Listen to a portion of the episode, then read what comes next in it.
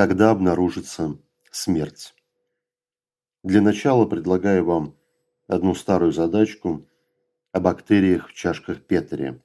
Это такие фарфоровые чашечки, в которых ставят экспериментаторы свои исследования по бактериям. Если положить одну бактерию в чашечку, то она разделится и ее станет две.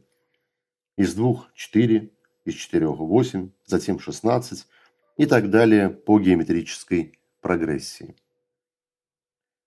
Вопрос такой. Допустим, бактерии заполняют чашку на 30-й день. Полностью, в край. На какой день будет заполнена половина чашки? Подумайте немного над ответом, и я его сразу скажу. Половина чашки будет заполнена на 29-й день. За один день до смерти бактерий. За один день до того, как им некуда и нечем будет размножаться. Когда им будет слишком тесно, когда они начнут умирать.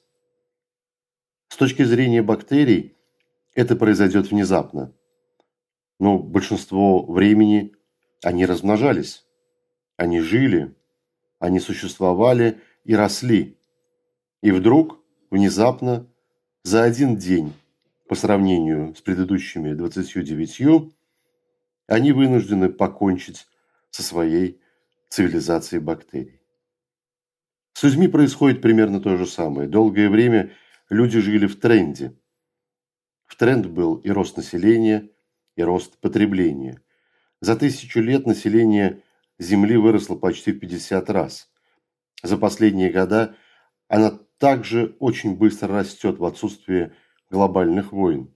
С эпидемией мы тоже научились бороться, и процесс продолжается.